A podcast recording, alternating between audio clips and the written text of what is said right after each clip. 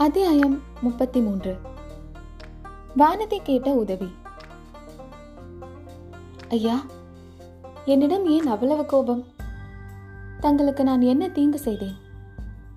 என்று கொடும்பாளர் இளவரசியின் தீனமான குரல் வந்தியத்தேவனை உருக்கிவிட்டது.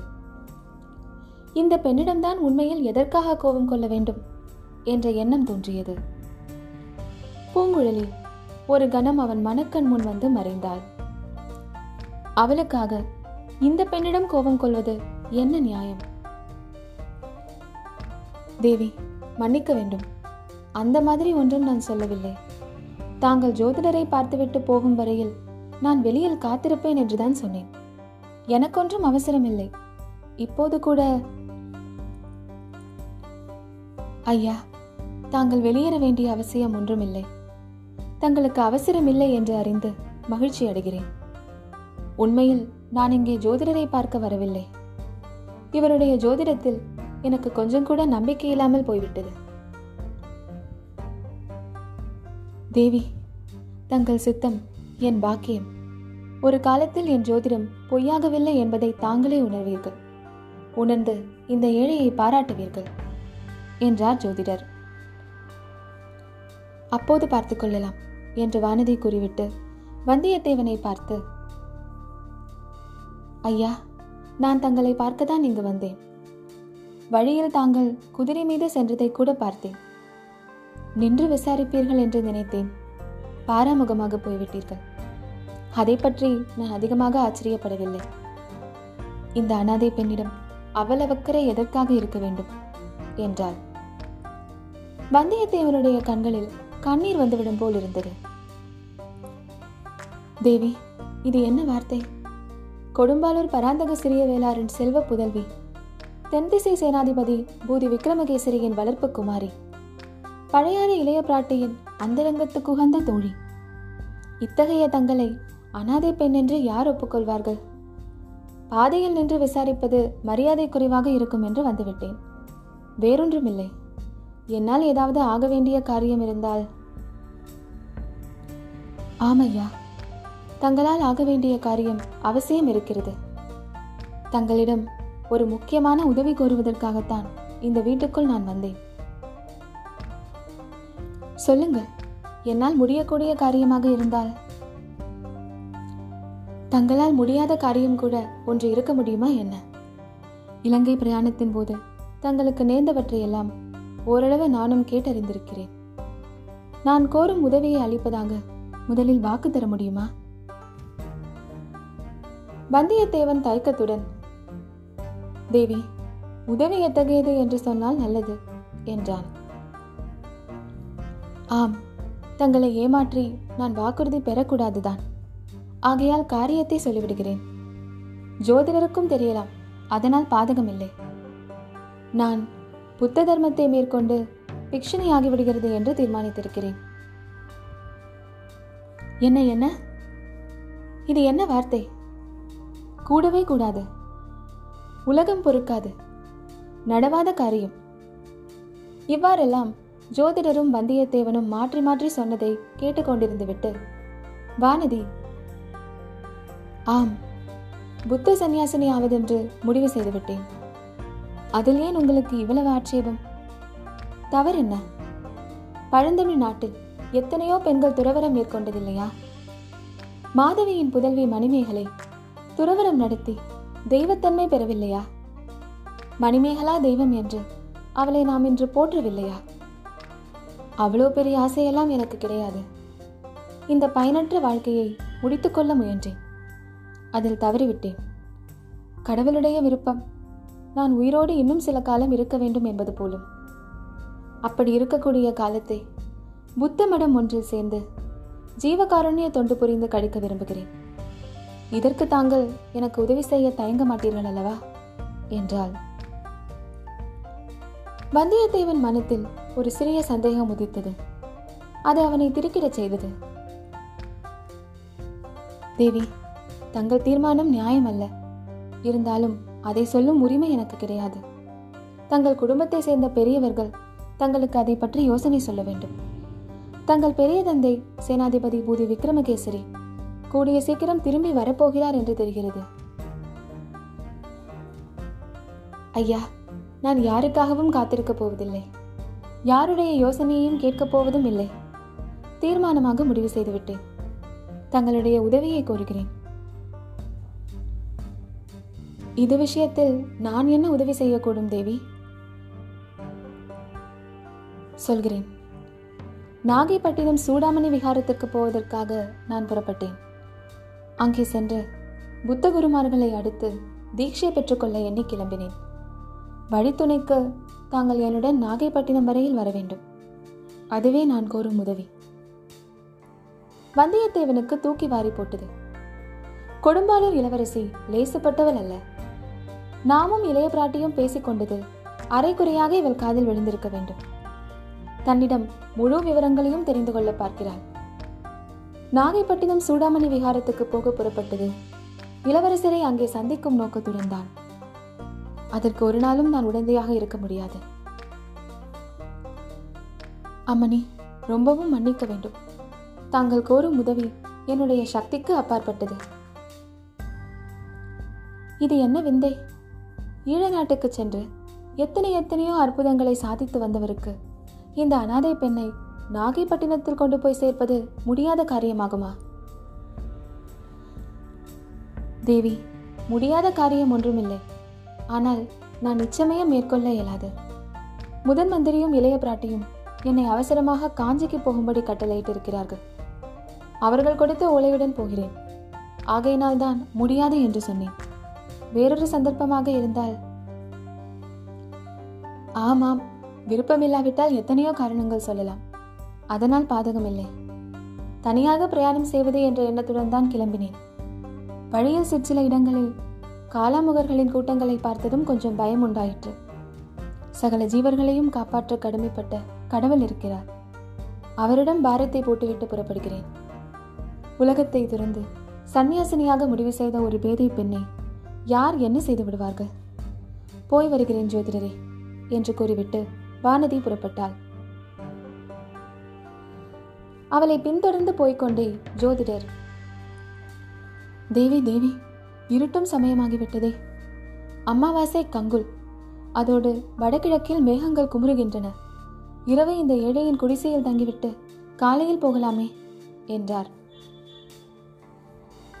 இல்லை ஜோதிடரே மன்னிக்க வேண்டும். இரவு திருவாரூர் போய் தங்குவதாக எண்ணம். இந்த மனிதர்தான் துணைக்கு வர மறுத்துவிட்டார். திருவாரூரில் யாராவது கிடைக்காமலா போவார்கள்? அப்படி நான் என் உயிரை பற்றி கவலைப்படவும் இல்லை. இதனால் யாருக்கு என்ன உபயோகம்? ஜோதிடர் காதிலும் வந்தியத்தேவன் காதிலும் கடைசியாக விழுந்த வார்த்தைகள் இவைதான். வாசலில் காத்திருந்த பல்லக்கில் வானதி ஏறிக்கொண்டார் பல்லக்கு மேலே சென்றது. பல்லக்கு கண்ணுக்கு மறையும் வரையில் வந்தியத்தேவனும் ஜோதிடரும் அதை பார்த்த வண்ணம் நின்றார்கள். பிறகு வந்தியத்தேவன் கொடும்பாளூர் இளவரசி சில காலத்துக்கு முன்பு வரையில் பெரும் பயங்கொல்லியாக இருந்தாள் இளைய பிராட்டியின் மற்ற தோழிகள் இவளை அதற்காக பரிகசித்துக் கொண்டிருந்தார்கள். பொம்மை முதலையை நதியில் மிதக்கவிட்டு இவளை பயமுறுத்தி பார்த்தார்கள். நான் கூட அதில் ஏமாந்து போனேன். இப்போது திடீரென்று இந்த பெண்ணுக்கு இவ்வளவு தைரியம் எப்படி வந்தது? இவள் தனியே பிரயாணம் செய்ய கிளம்பியது என்ன விந்தை? இளைய பிராட்டி இதற்கு சம்மதித்ததுதான் எப்படி என்றான். எனக்கும் அது ஆச்சரியத்தையே அளிக்கிறது.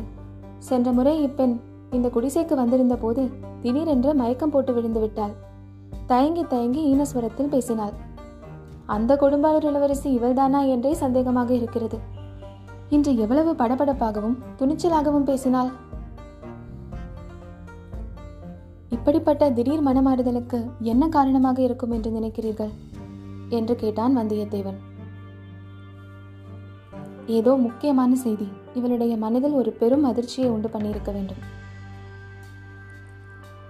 அப்படி என்ன முக்கியமான செய்தி இருக்க முடியும்? ஏன்? பொன்னியின் செல்வரை கடல் கொண்டு விட்ட செய்தியே போதாதா? இந்த பெண்ணுக்கும் இளவரசருக்கும் திருமணம் நடக்கக்கூடும் என்று பேச்சாக இருந்ததே. இவ்விதம் ஜோதிடர் கூறிய போது வந்தியத்தேவன் பொன்னியின் செல்வரை கடல் கொண்டு விட்ட செய்தியா? அல்லது அவர் பிழைத்து நாகைப்பட்டினத்தில் இருக்கிறார் என்ற செய்தியா? அல்லது பூங்குழலி பற்றி நான் கூறிய செய்தியா? எதை இவனுக்கு இத்தகைய அதிர்ச்சியை அளித்திருக்கக்கூடும்? என்று சிந்தனை செய்தான். ஆம் ஜோதிடரே கொடும்பாளர் வம்சத்தார் பரம்பரையான வீர சைவர்களாயிற்றே. இந்த பெண்ணுக்கு திடீரென்று புத்த ஜென்மத்தில் பற்று உண்டாவதேன்? என்றான்.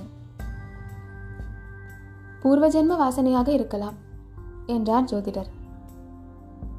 நாகைப்பட்டினம் சூடாமணி விகாரத்துக்கு எதற்காக புறப்பட வேண்டும்? அதுதான் எனக்கும் வியப்பை அளிக்கிறது. உம்முடைய ஜோதிட சாஸ்திரத்தில் பார்த்து சொல்ல முடியாதா? தம்பி ஜோதிட சாஸ்திரத்தின் மூலம் இதை எப்படி அறிய முடியும்? இது ஒற்றாடல் சாஸ்திரத்தை சேர்ந்தது. ஒற்றாடல் என்று ஒரு சாஸ்திரமா? ஏன் இல்லை? பொய்யாமொழி புலவரின் திருக்குறளை பற்றி நீ கேட்டதில்லையா? அப்படி ஒரு நூல் உண்டு என்று கேட்ட ஞாபகம் இருக்கிறது. அந்த நூலில் ஒற்றாடல் என்று ஒரு அதிகாரம் இருக்கிறது. அதில் பத்து பாடல்கள் இருக்கின்றன. அப்படியா? அவற்றில் இரண்டொரு நல்ல பாடல்களை சொல்லுங்களேன். கேட்கலாம். எல்லாமே நல்ல பாடல்கள்தான். இதை கேள். வினை செய்வார் தஞ்சுற்றம் வேண்டாதார் என்றாங்கு அனைவரையும் ஆராய்வது ஊற்று அரசன் தன் கீழ் ஊழியம் செய்பவர்களையும் தன்னுடைய சொந்த உறவினர்களையும் அவ்வாறே தன் பகைவர்களையும் ஒற்றர்கள் வைத்து ஆராய்ந்து கொள்ள வேண்டும் என்கிறார் வள்ளுவர். இன்னும் கேள். துறந்தார் படிவத்தராகி இறந்தாராய்ந்து என் செய்யினும் சோர்விலதொற்று. துறவிகளைப் போல் வேடம் பூண்டும் செத்தவர்களைப் போல் பாசாங்கு செய்தும் எதிரிகள் எவ்வளவு துன்புறுத்தினாலும் ரகசியத்தை வெளியிடாமலும் சோர்வில்லாமல் உழைப்பவன் ஒற்றன் என்று வள்ளுவர் கூறுகிறார். அரசர்கள் ஒரு ஒற்றனுடைய காரியத்தை இன்னொரு ஒற்றனை கொண்டு ஒற்றறிய வேண்டும் என்றும் அவர் சொல்லியிருக்கிறார். ஒற்றொற்றி தந்த பொருளையும் மற்றுமோர் ஒற்றினால் ஒற்றிக்கொள்ளல் இந்த பாடல்களையெல்லாம் நீ கேட்டதில்லை என்றா சொல்கிறாய்? வந்தியத்தேவனுக்கு ஒரே வியப்பாக போய்விட்டது. இனி அவகாசம் கிடைத்ததும் திருக்குறளை படித்துவிட்டுத்தான் வேறு காரியம் பார்ப்பது என்று தீர்மானித்துக் கொண்டான். ஆயிரம் ஆண்டுகளுக்கு முன்னால் இப்படியெல்லாம் ராஜரீக முறைகளை பற்றி எழுதியவர் எத்தகைய அறிவாளியாக இருக்க வேண்டும்? இன்னும் சற்று பேசிக் கொண்டிருந்துவிட்டு வந்தியத்தேவன் புறப்பட்டான்.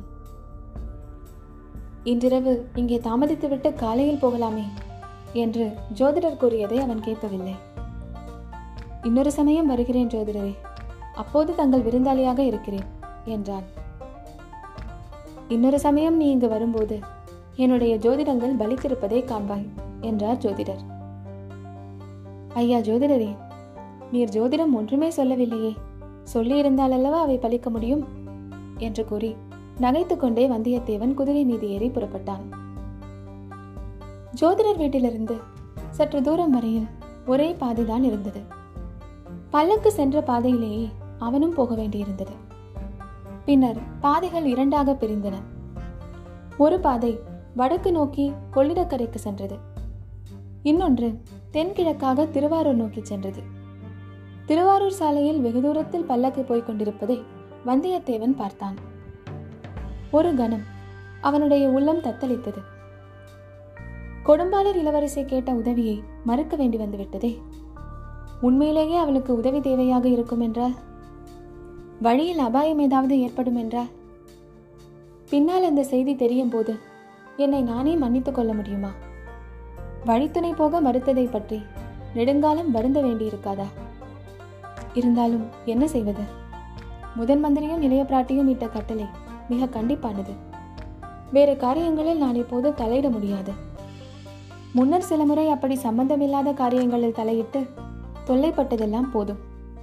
ஆழ்வார்க்கடியான் வேறு எச்சரித்திருக்கிறார். அன்றியும் வானதி தேவியை தான் நாகைப்பட்டினம் சூடாமணி விகாரத்துக்கு அழைத்துச் செல்வது என்பது கனவிலும் நினைக்க முடியாத காரியம். இவ்வாறு முடிவு செய்த வந்தியத்தேவன் குதிரையை கொள்ளிடக்கரை பாதையில் திருப்பினான். அதே சமயத்தில் வீர் என்று ஒரு அபய குரல் மிக மிக லேசான பெண் குரல் ஒலித்ததாக தோன்றியது. திருக்கிட்டு திரும்பி பார்த்தான். பல்லக்கை காணவில்லை. அங்கே இருந்த சாலை முடுக்கில் திரும்பி இருக்கக்கூடும். இருந்தாலும் போய் பார்த்து விட வேண்டும் என்ற முடிவுக்கு ஒரு கணத்தில் வந்துவிட்டான் வந்தியத்தேவன். அதனால் அப்படியொன்றும் தாமதம் ஏற்பட்டுவிடப் போவதில்லை. குதிரை பாய்ந்து சென்றது. வெகு சீக்கிரத்தில் சாலை முடுக்கின் அருகில் வந்துவிட்டது. அங்கே அவன் கண்ட காட்சி வந்தியத்தேவனுடைய இதயமே நின்றுவிடும்படி செய்தது. பெண் ஒருத்தி ஓரத்து மரம் ஒன்றில் கட்டப்பட்டிருந்தாள். அவளுடைய வாயில் துணி அடைக்கப்பட்டிருந்தது. முதலில் யாரென்று தெரியவில்லை. அருகில் சென்று பார்த்தான்.